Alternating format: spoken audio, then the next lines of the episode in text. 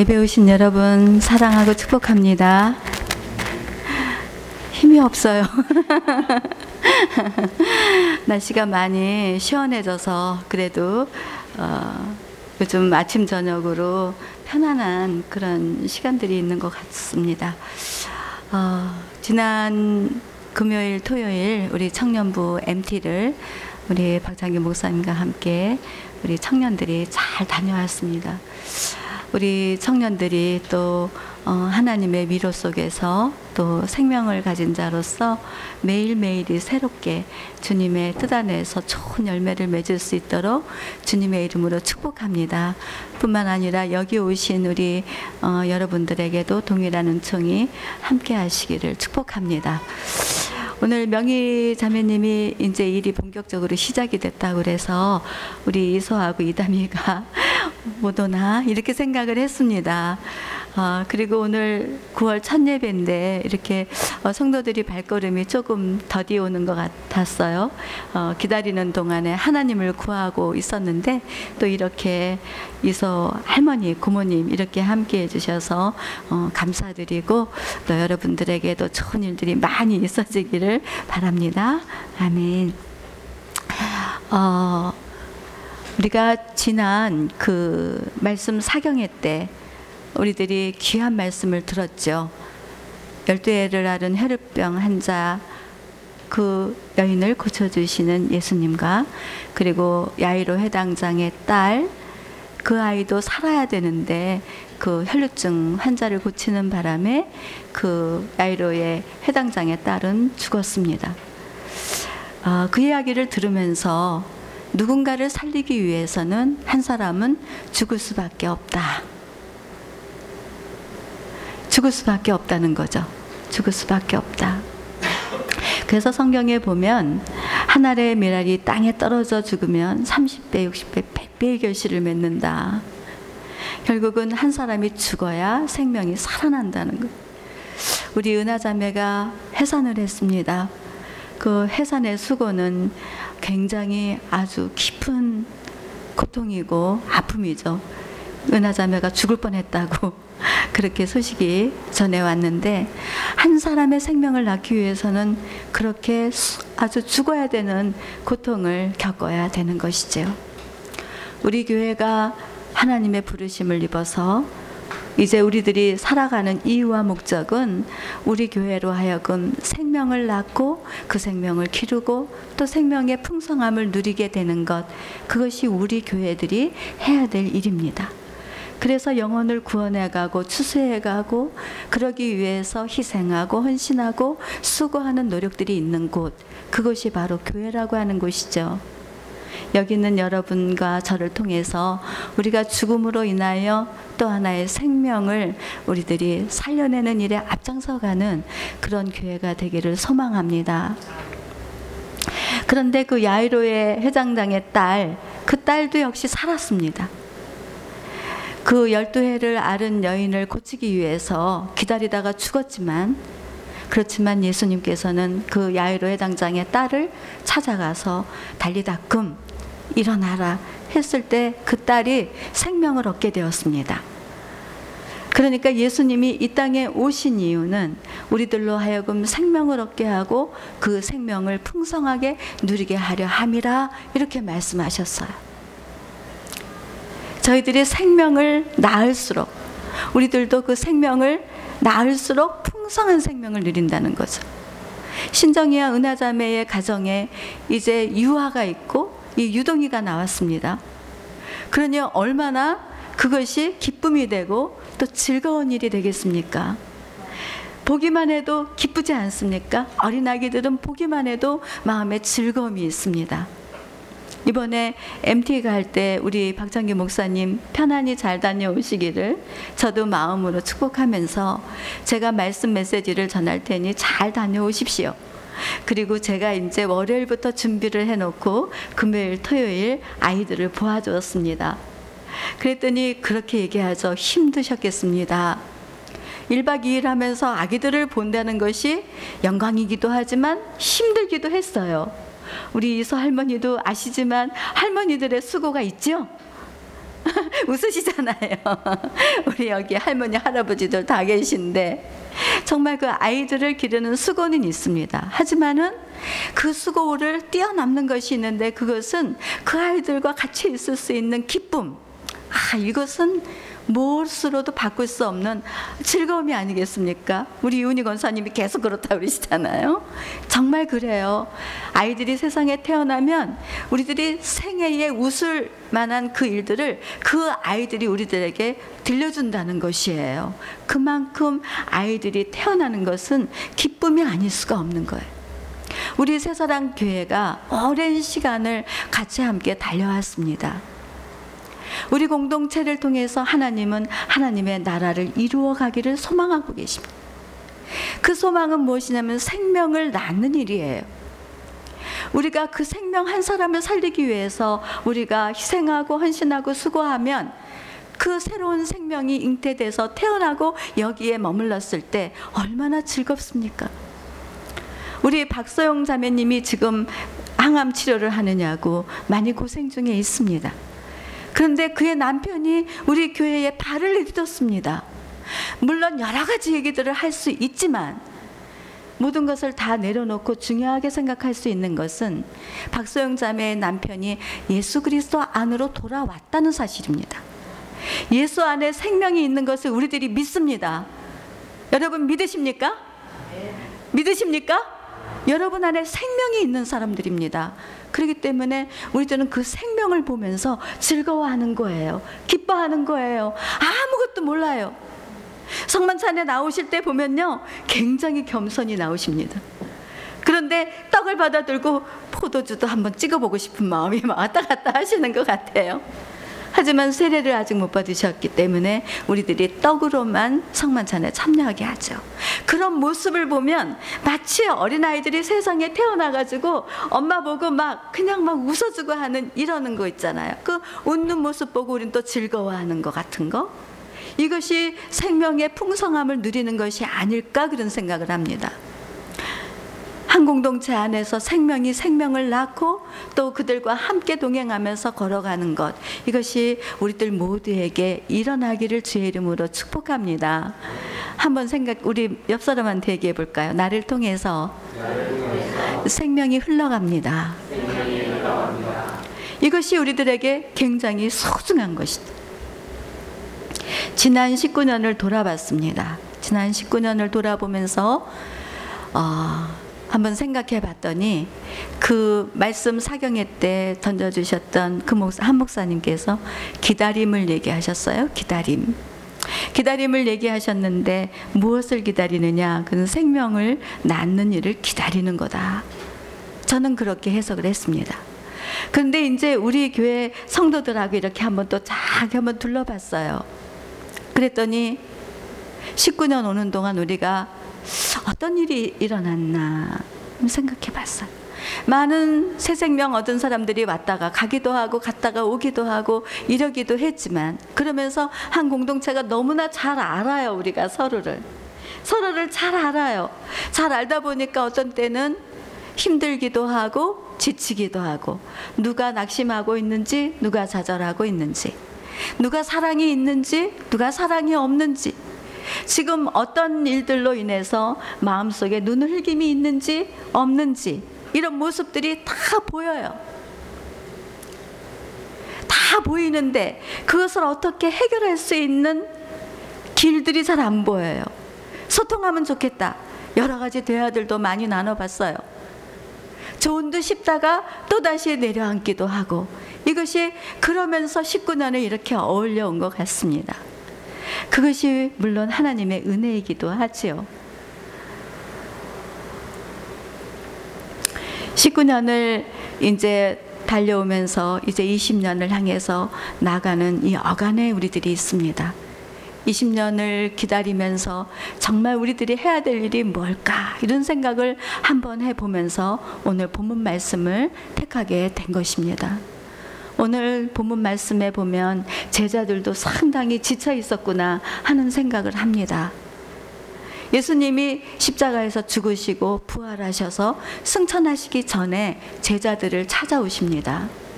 그랬을 때 제자들이 하는 말이 하나님의 나라가 임할 때가 이때입니까? 이 말은 뭐냐면 로마 제국의 압제로부터 우리들이 자유를 누릴 수 있는 때가 이때입니까? 이때입니까? 라고 하는 그 제자들의 그 질문 속에서 우리들은 너무나 지치고 우리들은 너무나 힘들고 이제는 그만 좀 어떻게 됐으면 좋겠습니다. 라고 하는 듯이 제 마음에 들려오기 시작을 했습니다. 우리들도 그런 일이 있지 않습니까? 질병이 찾아오면 이 질병이 언제 해결이 되고 언제 끝나겠습니까? 저도 60이 넘어서 아파 보니까요. 언제 일이 끝날지 나도 잘 모르겠어요. 그런 질문들이 있어요. 또 내일에 대한 불안함도 있고 오늘에 대한 아픔도 있고 상처도 있고 여러 가지 일들이 막 산재돼 있는데 이런 일들이 예수를 믿으면서 그 안에서 빨리 해결이 됐으면 좋겠다라고 생각하는 그런 문제들이 있습니다. 그런 문제들이 있을 때 주님 앞에 나아가서 그런 질문을 하지 않습니까? 언제쯤 내가 이게 맞춰지게 되겠습니까? 시작되게 되겠습니까? 나는 어떻게 살아야 됩니까? 이런 질문을 해요. 그런데 오늘 제자들도 그렇게 질문을 했어요. 근데 그 질문 앞에 예수님은 뭐라고 얘기하냐면 그때와 시간은 너희들이 알 바가 아니다. 음. 오히려 그것은 놔두고 내가 너희들에게 약속한 것을 기다려라 이렇게 얘기합니다. 그 약속한 것이 무엇일까요? 오늘 본문에서 얘기하고 있는 것은 성령, 주의 영입니다. 요한복음에 보면 주의 예수님께서 십자가를 당하시고 부활하신 후에 승천하시기 바로 전에 제자들에게 말씀하셨어요. 내가 하늘에 오르기 전에 아, 하늘로 가면 내가 너희들에게 보혜사 성령 파라클레토스를 너희들에게 보내줄 것이다. 그는 너희들을 향하여 의에 대하여 죄에 대하여 하나님 나라에 대하여 그리고 우리들이 예수 그리스도의 속성 안에 거할 수 있도록 그리고 성령의 다스림을 받고 하나님의 나라를 잘 이뤄갈 수 있도록 돕는 분이 바로 보혜사 성령님이다 라고 하는 것을 가르쳐 주셨습니다. 그러니까 제자들이 그 말을 마음에 새겨 놓은 게 아니라 지금이라고 하는 현실 앞에서 마음이 많이 무너져 있는 것이었죠.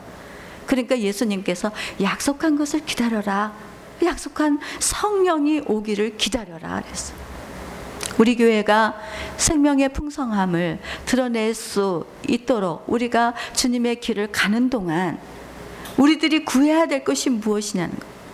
우리들이 구해야 될 것이 내 문제에 맞추어서 내 삶의 상황과 환경만을 얘기하는 것이 아니라 그것은 내려놓고 그리고 우리에게 주의 영을 사모해라. 주의 성령을 구해라. 여러분 안에 성령이 계신 것을 알고 계십니까? 예수 그리스도 안에 있으면 우리는 하나님의 영을 가진 사람들이에요. 이 성령이라고 하는 것은 주의 영, 하나님의 영을 얘기합니다. 근데 구약 시대에는 숨과 바람으로 나타났어요.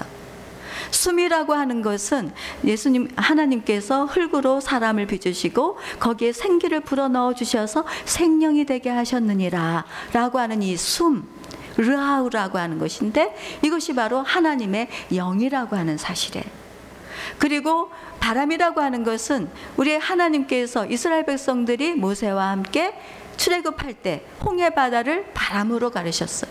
바람으로 육지처럼 건너갈 수 있도록 바람을 불어 넣어 주셨는데 그 바람이 바로 하나님의 영으로 묘사되고 있습니다. 신약 시대에 와서는 이 성령이 어떻게 묘사되고 있느냐? 그것은 예수 그리스도 안에 있는 사람들에게 하나님의 영을 부어 주신다라고 그렇게 약속을 하신 거예요. 그래서 누구든지 예수를 믿는 자들에게는 하나님의 영이 우리 가운데 있다라고 하는 것입니다. 그래서 너희 안에 너희가 거룩한 성전, 성전이 되어져 가느니라.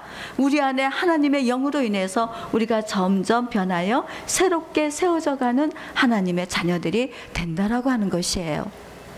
그러니까 우리들 안에는 성령이 함께 하신다. 라고 하는 이 확신을 여러분 모두 가지시기 바랍니다. 내가 사는 것이 아니라 성령께서 나를 다스려 주시고 성령이 나를 하나님의 꿈을 이뤄갈 수 있도록 예수를 닮아갈 수 있도록 내게 주신 은사를 가지고 생명을 낳는 일에 주의 영이 나를 능력 있게 역사해 주신다라고 하는 것을 우리가 확신으로 가져와야 됩니다. 왜냐하면 우리 육체는 너무나 연약하고 우리가 육신대로 살면은 계속해서 죽어요. 그러니까 사도 바울이 로마서에서 그 말을 합니다. 너희가 육체대로 살면은 죽을 수밖에 없다. 그러니까 우리 안에 성령으로 살아야 된다. 이것을 가르쳐 주고 있어요. 그러면서 바울이 하는 말은 육체에 속한 사람이 있는데 육체에 속한 사람은 세상 일만 하고 산다. 뭐 세상 일이라 그래서 우리가 우리가 하고자 하는 일을 뭐 의미하는 건 아니에요. 세상 일만 말하자면 하나님을 생각하지 않고 오직 세상 일에만 마음을 맞추고 사는 사람은 육체에 속한 사람이다. 또한 부류는 육신에 속한 사람. 육신에 속한 사람은 육체에 거하에 있지만 성령이 내 안에 오셨음을 믿는 사람이에요. 말하자면 예수를 믿는 사람들이죠. 그런데 육신에 속한 사람은 항상 마음에 갈등이 많아요. 왜냐하면 육체의 생각과 하나님의 생각이 내면 깊은 곳에서 충돌을 일으키기 때문에 하나님의 말씀을 많이 듣고 그 뜻대로 살아야 되는데 그 뜻대로 살기 싫어하는 내 인간 본성의 본래의 마음이 있어요. 그러니까 이 두 마음이 항상 충돌하고 사는 거예요. 이런 사람, 육체에 속해 있거나 육신에 속해 있는 사람은 하나님을 기쁘시게 할 수 없다 그랬어요. 어떤 사람이 하나님을 기쁘시게 할 수 있느냐? 그것은 성령에 속한 사람, 성령을 쫓아서 살아가는 사람을 말씀하고 있는 것이에요. 성령에 속한 사람에게는 하나님의 성품이 들어와 있죠. 그래서 기다려줄 줄도 알고, 그래서 사랑할 줄도 아는 거예요. 내 속에 있는 나쁜 생각들, 내 양심과 도덕과 윤리적으로도 다가와 있는 이 그 거울에 비춰서 나를 봤을 때 잘못되어져 가는 것들을 바로잡을 수 있는 그런 힘, 그런 힘을 우리 하나님께서는 우리들에게 공급해 주시기를 원하고 계신 거예요. 그래서 여기 있는 우리들이 어떤 사람이 돼야 되느냐? 나는 성령이 내 안에 거주하고 계신 하나님의 사람인 것을 분명하게 알고 여러분들이 성령을 쫓아서 하나님의 말씀에 순종하고 그리고 주님의 뜻을 따라가는 저와 여러분이 되어야 될 줄로 믿습니다. 이사에서 42장 5절에 그렇게 말씀하셨어요. 하나님을 믿는 하나님의 자녀들이 이 땅 안에서 주의 길을 걸어가고 있는 동안에 주의 영을 날마다 호흡하시듯이 부어 주니라 이렇게 말씀하셨어요. 그러니까 우리에게 날마다 날마다 주의 영을 부어 주시는 거예요. 고린도후서에 말씀하시죠. 너희는 그리스도 안에 있으면 새로운 피조물이라. 새로운 피조물. 하나님의 백성으로서는 새롭게 된 우리들 안에는 주의 영을 날마다 호흡하시듯이 부어주시는 그 축복이 우리 가운데 있다라고 하는 거예요. 그래서 이러한 사람에게는 사랑과 인내를 가지고 우리가 생명의 풍성한 열매를 맺고 가는 과정 안에서도 투정하거나 짜증내거나 불평하거나 하지 않고 오히려 겸손하고 온유한 모습으로 주님의 뜻이 나를 통해서 이루어질 것을 기대하면서 주여 내 안에 성령을 부어 주십시오. 성령의 능력이 아니면 도저히 감당할 수가 없습니다가 되는 거죠. 그것이 하늘을 향한 소리가 되는 것이죠. 다윗은 간음을 한 죄인으로서 성경에 기록하고 있습니다. 근데 그 죄를 지었을 때에 하나님의 말씀이 임했을 때 성령은 뭐라고 하나님께로 가까이 나아가서 말을 했을까요? 아버지요, 내 안에 성령을 거두지 마옵시고 정직한 영을 새롭게 해주십시오. 이렇게 기도하고 있습니다. 내 안에 성령을 거두지 마십시오. 성령을 거두게 되면 그냥 죽음입니다. 성령을 거두게 되면 육체의 생각밖에 안 납니다. 성령을 거두게 되면 육신의 생각대로 날마다 지고 삽니다. 하나님의 말씀 앞에 자기를 성찰하면서 정말 하나님의 형상이 내 안에 이루어지기를 그리고 누가 알아주든지 알아주지 않든지 내가 주님의 나라를 위해서 하나님의 교회를 위해서 최선을 다해서 수고하고 애쓰는 모습이 보여질지라도 투정하거나 불평하거나 원망하거나 미워하거나 마음에서 더러운 생각을 하거나 나쁜 생각을 하거나 이런 생각을 결코 할 수가 없는 거예요. 왜냐하면 주의 영은 거룩한 영이기 때문에. 여러분 자신을 잘 성찰해 보시기를 주의 이름으로 축복합니다. 정말 내 속에 무엇이 들어와 있는지를 하나님께서는 밝히 보여주세요. 밝히 보여주세요. 내 중심이 아니라 하나님 중심 안에서 모든 것을 생각하고 그 안에서 다스림을 받고 주님 안에서 생명과 평화를 누릴 수 있는 성령에 속한 그리스도인들이 되시기를 주의 이름으로 축복합니다. 저는 우리 새사랑 교회 사랑합니다. 그리고 여러분들도 사랑합니다. 라고 이렇게 말은 합니다. 그런데 어떨 때 보면 내 마음에 사랑이 식어져 있을 때가 있어. 그리고 진실하게 다가가기를 원한다고 하면서 사랑합니다. 하지만 속으로는 서운한 마음도 있어. 이런 마음은 하나님이 다스리는 마음이 아니라는 것을 알면서도 그것을 토해내지 못하고 버리지 못하고 끊임없이 속으로 가슴앓이를 하고 있는 나의 이 초라한 모습도 보일 때가 있어요. 껍데기만 남아 있고 속은 텅텅 비어져 있는 그런 내 모습을 볼 때가 있어요. 그래서 저도 다윗처럼 기도합니다. 아버지여 성령을 내게서 거두지 마십시오. 예수 그리스도의 영이 내 안에 가득 채워져 있어서 언제 어디서든 서운한 마음, 섭섭한 생각, 미워하는 마음, 시기하는 마음, 질투하는 마음, 불평과 원망하는 마음 이런 거 다 버리고 순전한 주님의 사랑으로 충만해져서 조금만 바람이 불면 갈등하고 나는 이곳을 떠나야 돼. 난 여기에 있을 자격이 없어. 누구도 나를 인정해 주지 않는 여기에 내가 뭐 때문에 있어. 이런 높은 생각, 오만한 생각, 교만함 이런 것들이 나를 아프게 하는 것들이 아니라 정말 성령 안에서 겸손하고 온유하고 진정으로 사랑하고 진정으로 나의 사랑이 흘러갈 수 있는 그런 사람이 되기를 주님 구합니다. 난 이렇게 주님 앞에 구합니다. 기도합니다. 주의 영이 나를 다스려 주시기를 기도합니다. 그러다 보면 마음이 고요해지고 마음이 잠잠해지죠. 우리 새사랑 공동체 보면서 우리 어린 아이들 10명 유동이까지 이제 10명이 됐습니다. 이 10명이 우리들에게 참 즐거움을 많이 줍니다. 내 마음 안에 그 아이들을 볼 때마다 설레, 설레임이 있습니다. 한 번은 차를 타고 애들을 데려오는데 이소하고 하니가 뒤에서 찬양을 부르는 겁니다. 일어나라 주의 백성 빛을 발하라. 어, 저는 이거를 나이 40이 넘어서 배웠거든요. 근데 얘네들은 지금 8살인데 그 노래를 부르고 있어요. 막 일어나라 주의 백성 하면서 자석에서 일어날 것 같아요, 막. 그 막 하나님을 향하는 노래가 막 들려질 때 아이고 코딱지만큼 세상에 신생아로 태어났을 때 저것들이 언제 커서 이랬는데 어느새 여덟 살이 돼가지고 얘네들이 주의 이름을 높이는 찬양을 하고 있는 이 소리를 들을 때 가슴이 두근두근 두근두근해요. 그뿐이 아니에요. 우리 청년들을 생각하면 얼마나 고맙고 기쁘고 감사한지 모르겠어요. 정말 진심으로 고마워요.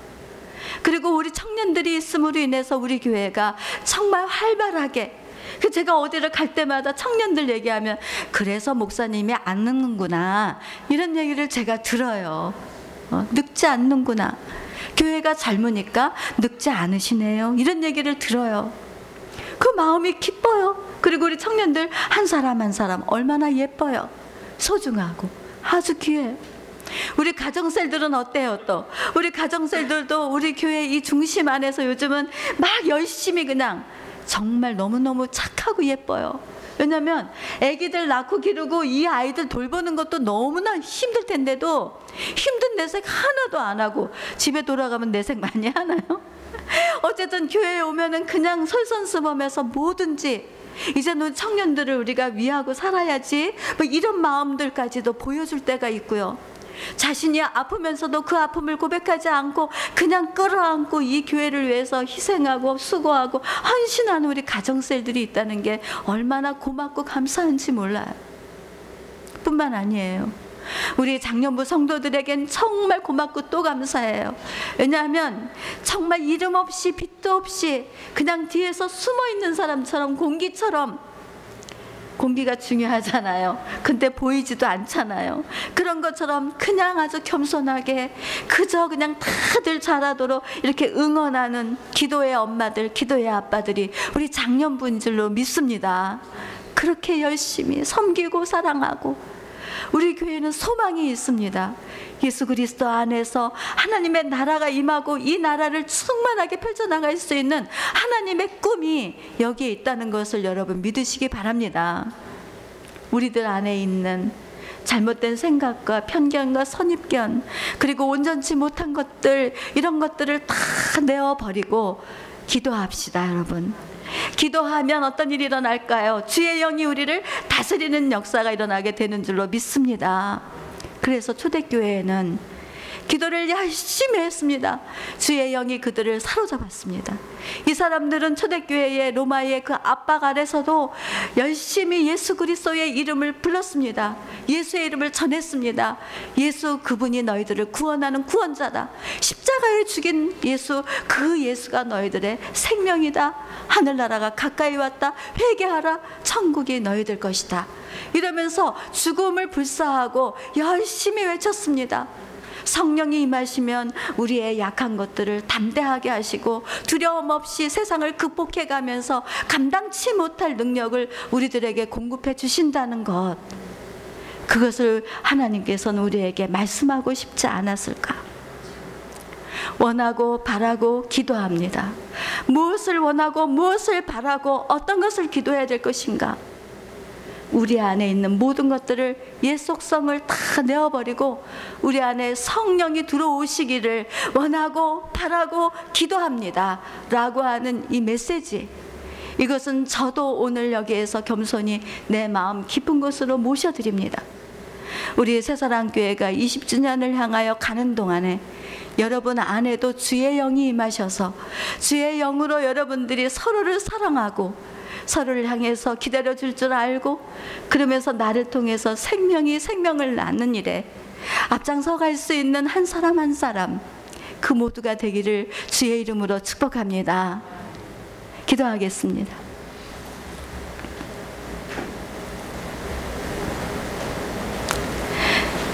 하나님 아버지, 우리 아버지 이곳에 임재해 계셔서 저희들에게 주의 영을 부어 주시고 생명의 말씀을 밝혀 주셔서 그 말씀대로 살아갈 수 있도록 길을 놓아 주시니 감사드립니다.